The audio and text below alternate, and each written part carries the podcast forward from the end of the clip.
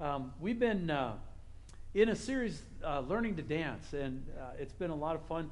Uh, so far, we've been comparing the fine art of marriage to the fine art of dancing. And um, we've covered the issue of communication and the challenges that are faced in that area. Last week, we covered the issue of complexity. There, there's layers, right? There's not just one, eh, boom, boom, boom, right, kind of deal. So, um, and just how many layers there are, that's with you and the Lord. All right? There are just more than one dance, so there's more than one arena that affects communication as it goes on. And this week, we're going to cover the one that I'm sure we'll all be able to relate to, and that is the problem of pressure. In other words, what happens when you inject pressure into the situation, when you inject pressure into your marriage and pressure into your relationships and pressure into your finances? So, we're going to take a look at that. Uh, a lot of things are easy to do until pressure is added. Right? If you think about it, it's, it's, it, you can do really good when you're practicing, but then when it's recital time, when it's game time, when it's time to speak in front of a group, things suddenly become a lot more difficult. Like, oh, this is hard. and the same is true for marriage. There's no doubt that the last two years have added a tremendous amount of strain to a lot of things, right? Uh, we've seen it in businesses, churches, schools. But it's also true that it's added a lot of pressure to our marriages and our families. Being cool under pressure is the desire of everyone, not just believers. Everyone wants to do it. We actually have a way to do it. So let's take a look at how pressure shapes us and influences us, particularly in our marriage. But before we do that, let's pray. We need to pray because uh, my wife said, You know, honey, you haven't been on top of your game lately. And, uh, and so I don't come from a position of strength this morning. I come as a fellow traveler in, in this. And like, why did this have to happen here, right? You know, so, anyways, any of you with me, let's pray together. Father, we invite you in with us, both here and at home. Lord, we seek you for this morning. We're talking about something that's really hard for us something that uh, knocks us sideways, something that catches us off balance. And Lord, we struggle with it. And, and to be honest, we really don't like it very much. And so uh, when we come to this topic, Lord, the, your Spirit has the capacity to give us hope. And your Spirit has the capacity to give us insight into how we could come at something differently and lining up with you we just ask that you'd be at work this morning while we go through this, that whether here or at home, uh, you would be connecting with our thoughts and having a conversation with us. And that is the most blessed thing that could happen this morning. So we seek you for that and ask this in your name. Amen. All right. Well, first off, right out of the gate, it is clearly recognized that Jesus handled pressure better than anybody in the history of the world. You cannot read his life and come away without that impression. Uh, he's better than Clint Eastwood. He's better than Elastigirl. He's better than Michael Jordan. He's better than Sully. He's better than 007. He's better than Oprah. He's better than the Gladiator. He's better than Nero. He's better than Mary Poppins. Okay? Jesus had an amazing sense of control and presence. You, as I said, you can't read the Gospels and you can't come away with the impression that Jesus was the one who knew what was going on. It wasn't Pilate, it wasn't Herod, it wasn't the Pharisees. Jesus had just this sense about him that he was the one in control and they weren't. And yet, when you think about that, he suffered a tremendous amount of injustice. What we would um, we would say life was just not fair to Jesus. Okay? And it wasn't. And yet his life is recognized as the greatest life ever lived. So let's look at the pressure and look what it tends to do, uh, do to us in our life situations. And uh, first of all, be, before we get an illustration, there's a lot of scripture on this, all right? I'm just going to cherry pick a few places that most of you will recognize instantly, but they're great reminders this one comes out of Jeremiah. And God is talking to Jeremiah, and he says this. He says to Jeremiah, If you've raced with men on foot and they've wearied you, how are you going to compete with horses? Or how are you going to run with horses?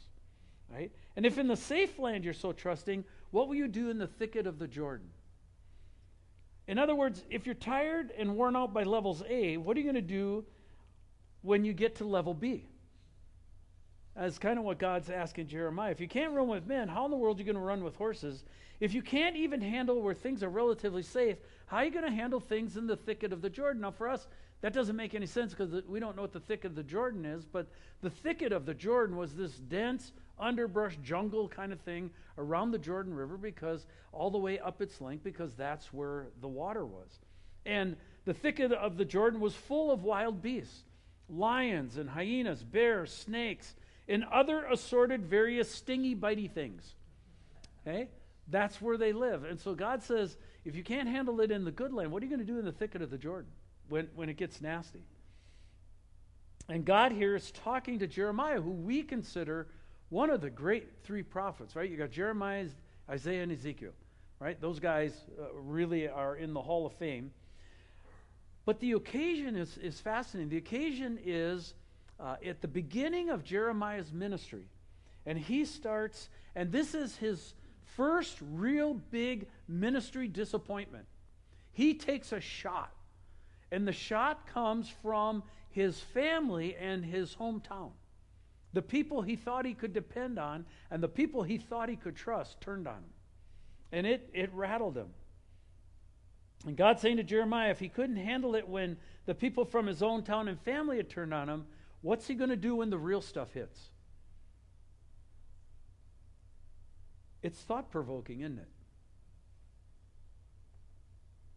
The last two years have been hard and disconcerting in, in many ways. But how will we respond if things get really tough? It's a fair question and one that need, we need to ready ourselves for and prepare for. Other scripture speaks to this issue of pressure as well. Proverbs 16:32 says this, Whoever is slow to anger is better than the mighty, and he who rules his spirit than he who takes a city. So God here is talking about the ability to have self control, the ability to rein it in, the ability to not let it fly. Have you ever wanted to just let it fly with all kinds of unchristian words? Right? Blast it, right? Kind of thing. Uh, this one is telling us that we have to develop that kind of discipline to not let that happen. That we do tremendous amount of damage with our tongues and our mouths when we when we let it loose, and that we have to get control over our anger. Uh, I have said many times that the number one mismanaged issue in Christian homes is anger. If you want to know why kids walk away, it's because they see church, but they also see what's at home. And which one is more powerful? The one at home. And when they see that kind of anger unleashed, they just walk and say, It's not real. It's that simple. And Proverbs is loaded with admonitions on this. Um, you can go through Proverbs and find them. Probably the most telling one, though, is not found in Proverbs, it's actually found in Genesis. Cain is wrestling with this inner turmoil and conflict. Read here anger. Uh, it's all over the perceived slight and uh, sense of being slighted by God and God choosing his brother Abel's offering over his and why did he do that? And he's upset and it feels like a competition to him. And God comes to him and says this Why are you angry? Why has your face fallen? If you do well, will you not be accepted? And if you do not do well, sin is crouching at the door. Its desire is contrary to you, but you must rule over it. The other translations I think I like better because they say it desires to master you. Sin is crouching at the door and it desires to master you, but you must rule over it. In other words, we all have a choice. The idea that I just had to isn't true. We got to confront that one this morning. You don't have to. You have a choice to react in the Holy Spirit or to react in the flesh. And nine times out of ten, it's just slowing down enough that you can hear the Holy Spirit's voice in that. And that's really, really important. our anger wants to master us as well. Proverbs has other ad- admonitions. Look at Proverbs 17.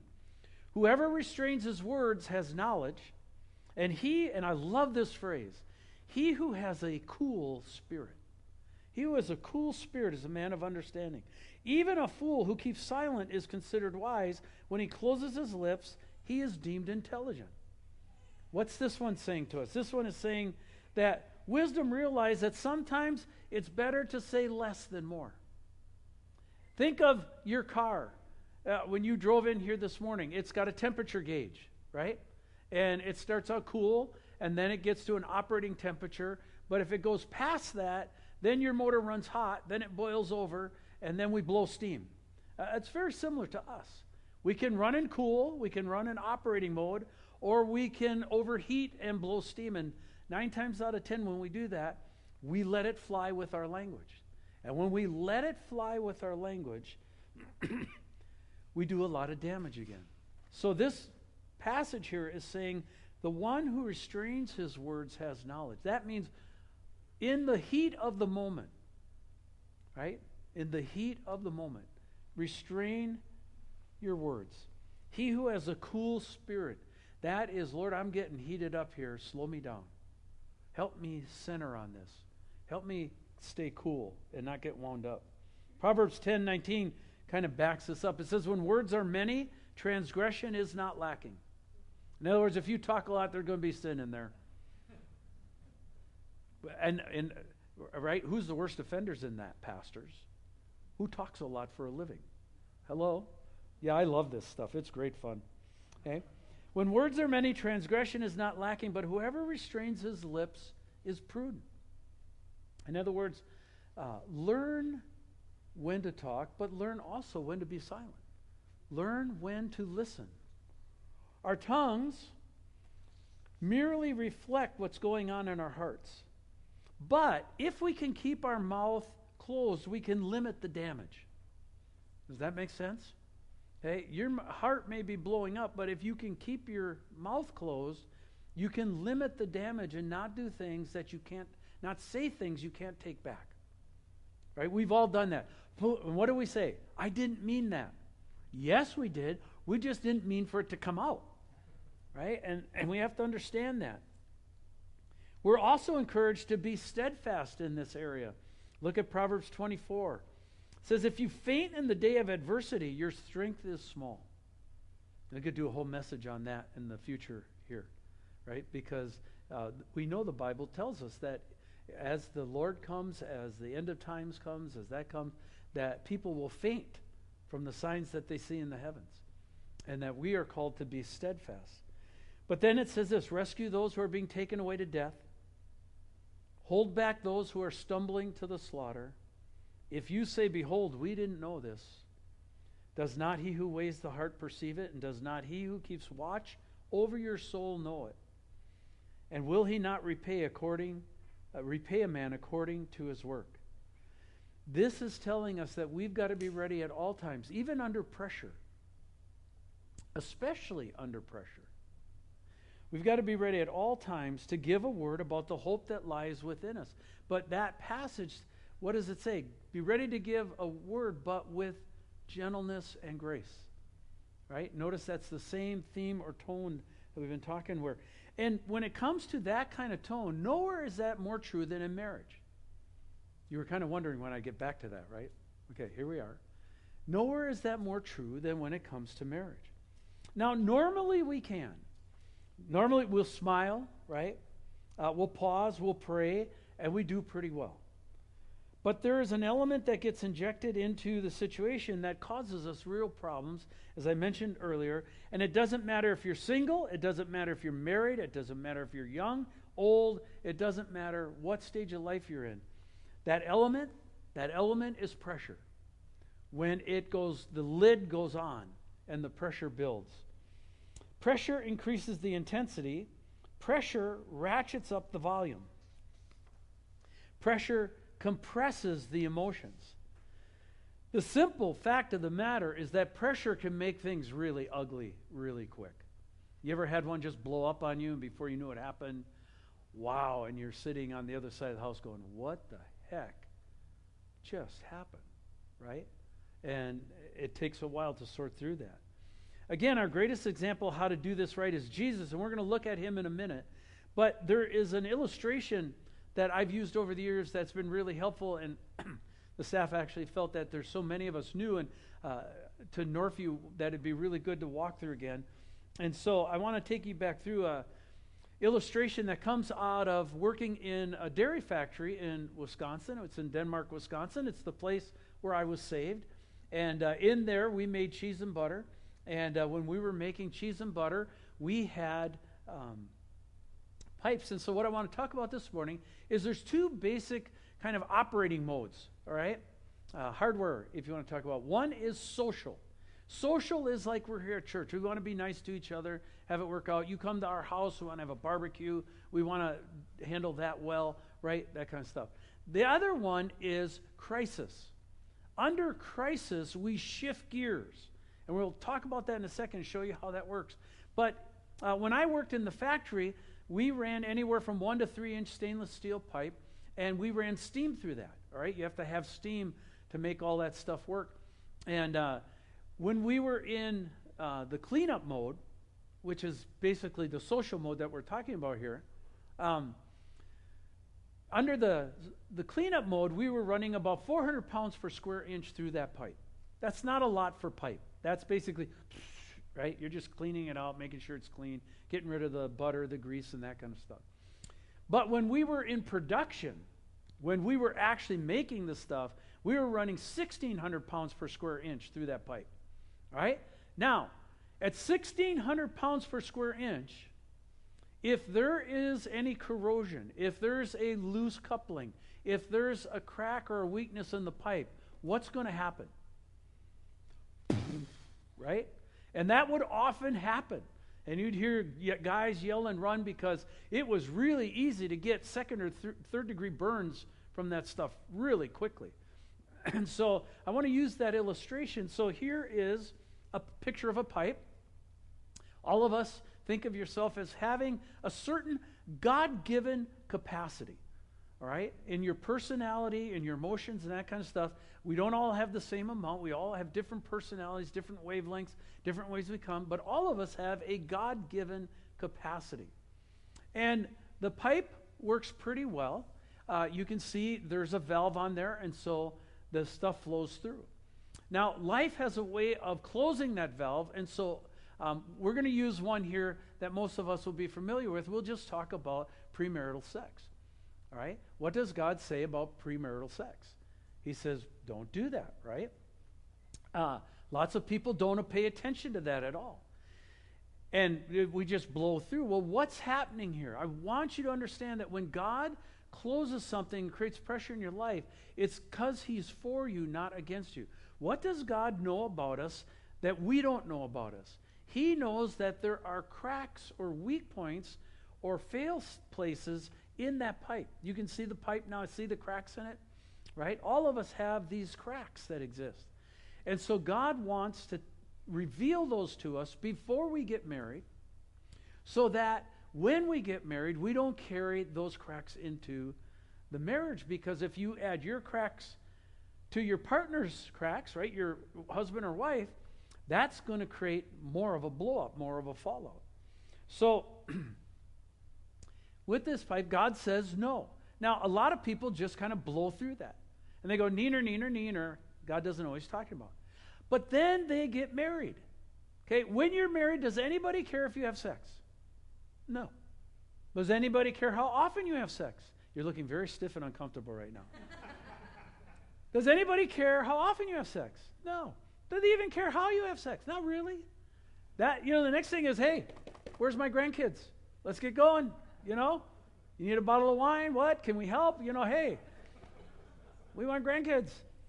All right. So what happens is this great we're getting away with something suddenly is not getting away with anything at all.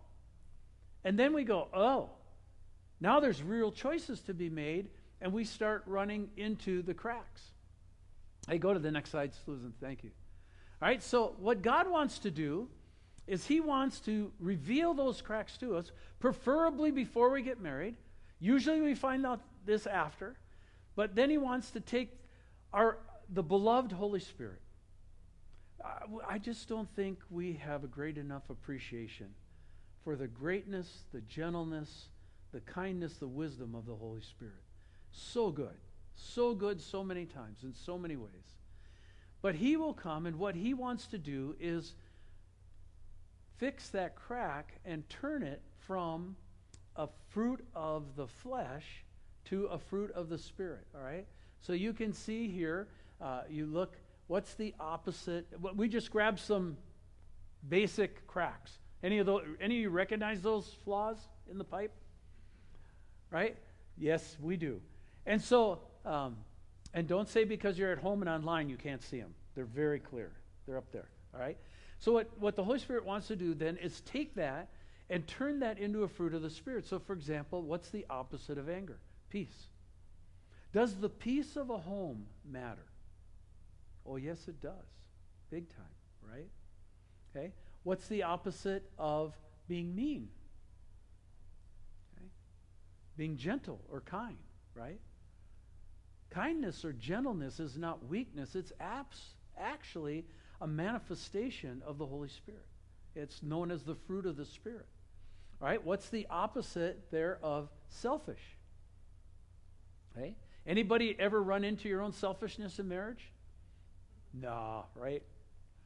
What's the opposite? Well, being loving, right? Loving is being other centered and taking their thoughts into comparison. What's the opposite of being impatient? The one we all love. Yeah, patience. Of course, we, we have truckloads of that, right? Yep. Never have a problem with that in marriage. Uh, what's the opposite of being lazy? Okay. Motivated. Is it, is it easy to be lazy in marriage? and get by with the minimum and just scoot by. Sure, it is, right? It, it's hard to stay in the Word. It's hard to stay reading. It's hard to stay motivated. And, and you have to actually work at it. the last one we got up there what's the opposite of being envious? By the way, does envy ever work in marriage? Sandy says no. Thank you, Sandy. What's the opposite of being envious? Trusting right? Instead of envying each other, trusting each other and working with each other. In other words, can you see here that the Holy Spirit, number one, knows what the particular cracks in your capacity pipe are? And He also knows what the opposite of that needs to be, and He's willing to work with all of us to move us. And again, this, this, you don't have to be married for this. This is brilliant stuff to get on top of while you're single. Okay? This is brilliant stuff to start on before another person ever comes in your life. So if you're single here this morning, listen to me. Let God work on this before you get married. Uh, because we, this is what I walk couples through in premarriage counseling, and they're like, oh, right? We should have worked on that earlier. So what God's trying to do by closing off that valve before we're married is to get us to work on these things. Now, once you're married, that, that valve opens up again, right? But here's the point there are other valves that, that come into play. In other words, there's, that's one that God uses artificially to set up the process, right? It's kind of His way of catching our attention.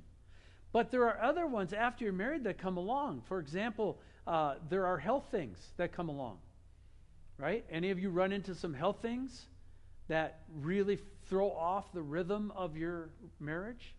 Yeah, it's, it's a, a brutal deal. And some of them don't go away in one or two days. Any of you, any of you been there, done that, right? You're, you're there. Wow, had not anticipated that. Okay? Hit the next one, Susan. Finances. Nobody's ever run into this one. This one never causes any pressure. We always pray godly and know exactly what to do and respond in the spirit in the presence of the Holy Spirit, right? No, no. No, no, no. This one cranks it up, right? The number one issue over which couples fight is finances. But when they're fighting about finances, they're not fighting about money. They're fighting about value. They're fighting about opportunities. They're fighting about options. They're fighting about f- future, right? Common vision. And so that, that one goes on. Hit the next one then. Next one disasters. By the way, any any of you run down to the water yesterday to see if you could see the tsunami? Stay away from the water. We got to go see this thing, right? Yeah. We're, great. It's, it's good. But there are disasters. For example, I know a number of people whose homes have burnt down.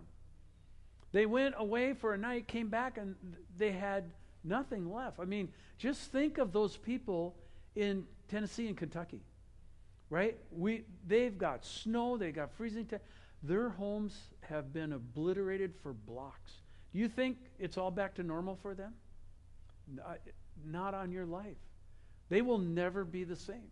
All their mementos, all their treasures, all the stuff they saved up, gone. Can't even find it. Right? Do you think that would have an effect? It does. Right? We, we have that here in terms of we live in an earthquake zone. I know that sits in the back of our brains. You know, we, we, we wrestle with that. And so there are things that can come along. COVID is a disaster. We are in the midst of something like that right now. And when you're in the midst of that, you cannot do anything to get out of it. The point is not can you get out of it? The point is how, who are you and how are you when you're in it? How do you handle it? Okay. When these hit, and they will hit during the course of marriage. Am I speaking the truth here or what? Hello, do I get an amen? amen? Yes, thank you. Okay. So we're on the same same page. It's just easy to buckle under the pressure and resort to what we learned. You know, when you think of crisis, growing up, who did you learn crisis from? Your mom and dad. Okay? If you had a mom and dad, if you grew up in a divorce home, you suddenly really leveraged because you're missing a whole major source of input and you don't know if home is healthy or not. How many of you grew up and said, Man, I had the most normal family growing up, and then 40 years back later and go, Not so much? Wow, I had no idea. Our family was really weird, right? And you're like, what, what in the world? But the reality is, is that you learn crisis from your parents. Who did your parents learn crisis from? Their parents. Who did they learn crisis from? Their parents.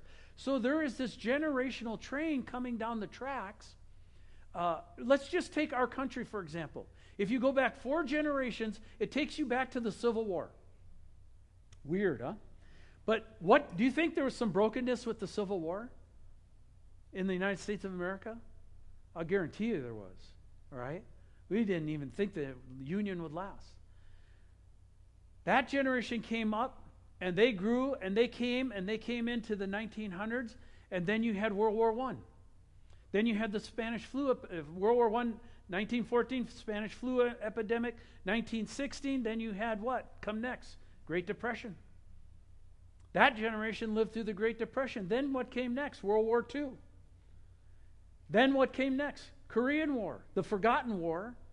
Uh, just read a book on it like my gosh my gosh then what? Vietnam. Right? and you, you start looking at what each generation came through, and you look at your parents go, why is my dad like that? He's like that because of what they went through. Right? My dad, if you went in the garage, you opened the garage door, the side door, had a, a, a bunch of shelves, right? Boxes he put together, shelves, and it held every nail, every screw, every piece of metal, every piece of wire that he could save. And I asked him one day, why do you keep all that junk? He says, you never know when you, you'll need it. Any of you grow up with that? Across the room, right? Yes, you did. That shaped, okay? That shaped them and it shaped us. So when we're talking about this, realize that there are things that you're battling that are generational coming down the tracks. And you've got to think that through because all of a sudden, you know when this all pops up? Right about when you hit 50 years old, 45 to 50. You know how many people start seeking counseling at 45 to 50 because they start realizing, I'm messed up. I am not handling this right. What is wrong with me? And they've never stopped long enough to look. All right, so that's good news. Uh, you're not amening on that. Okay, so we go. But here's the thing. So when these hit, and, and they, they do and they will hit uh, over the course of it, it's just easy to buckle under pressure and resort to what we learned from our parents. That is not always bad and it's not always good. The question is is it from the Holy Spirit? Did you learn healthy patterns? Old Usually the patterns are of the old man and the flesh. what do these look like? Well, I didn't want to leave you guessing this morning. So, in his book, Love Busters, Willard Harley, uh, it's a, a, great book, but he lists these things.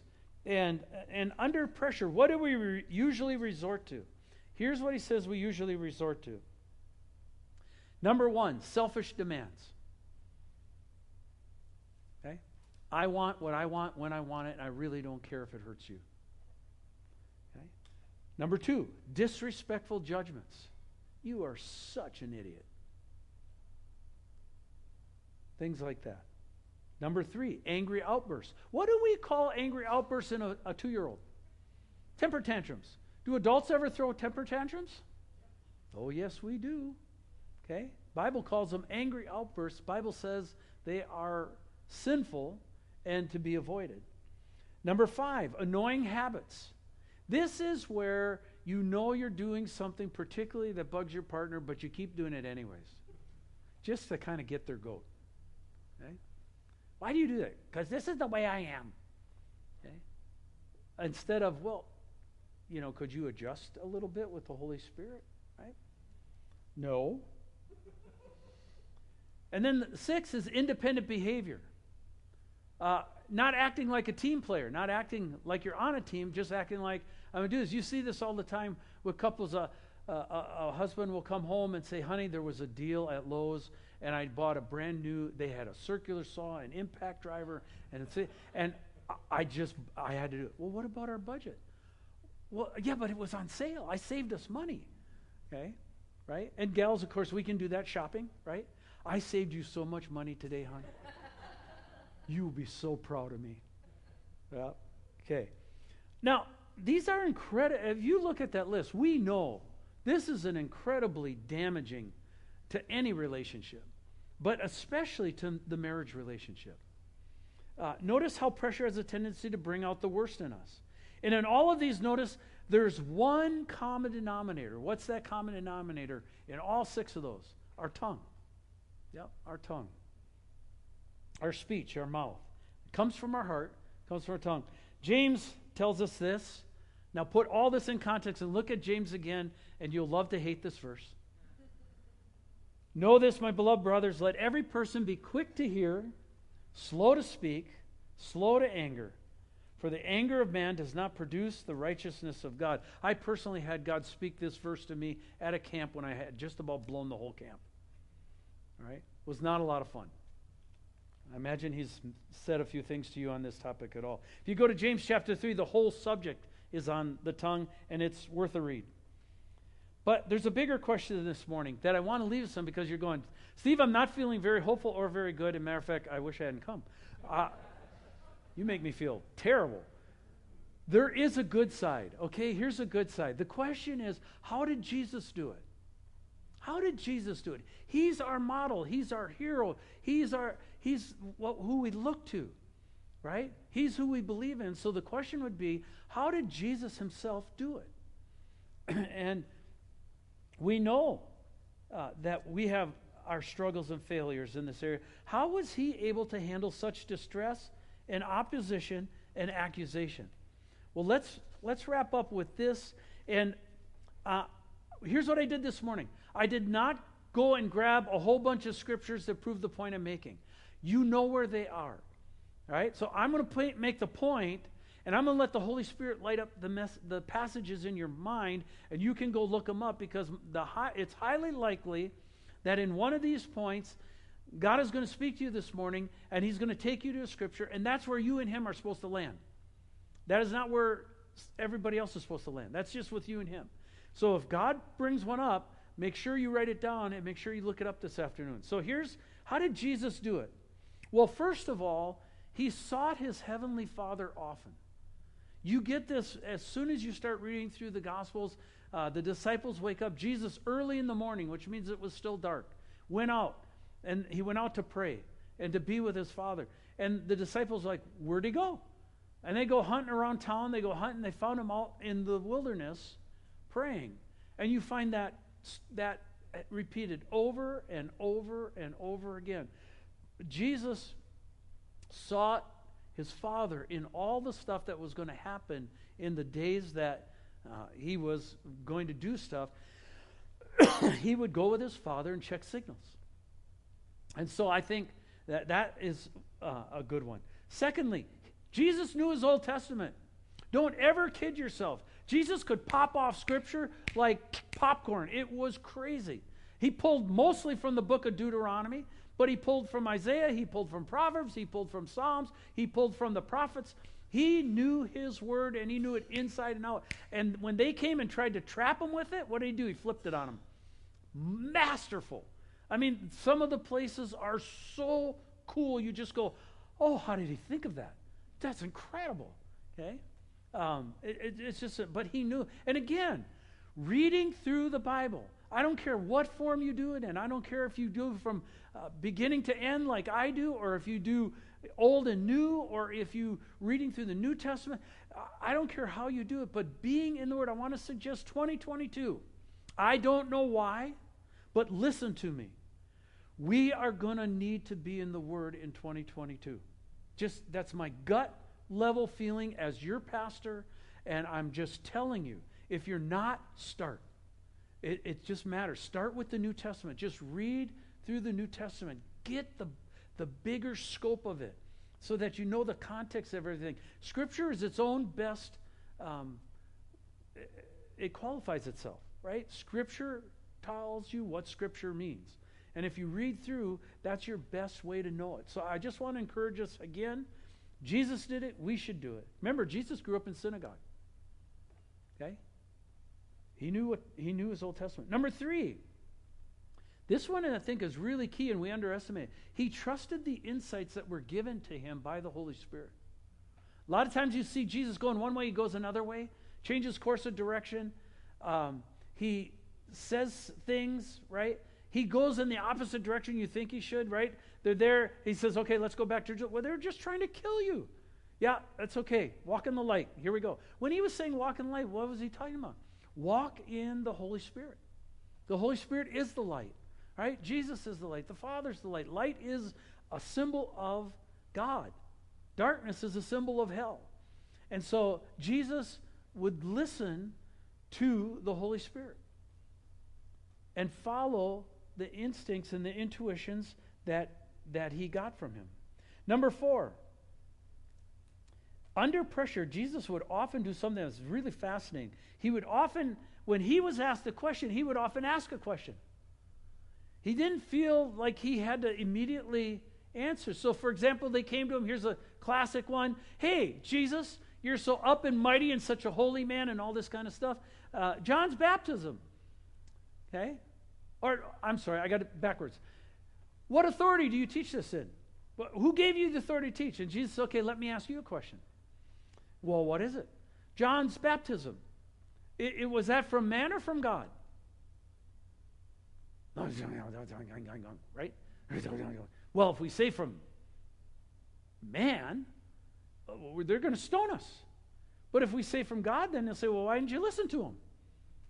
Rats. So they came up with the, the biggest cop out in Scripture we don't know. We don't know. And Jesus says, Well, then neither do I tell you. He didn't feel any pressure.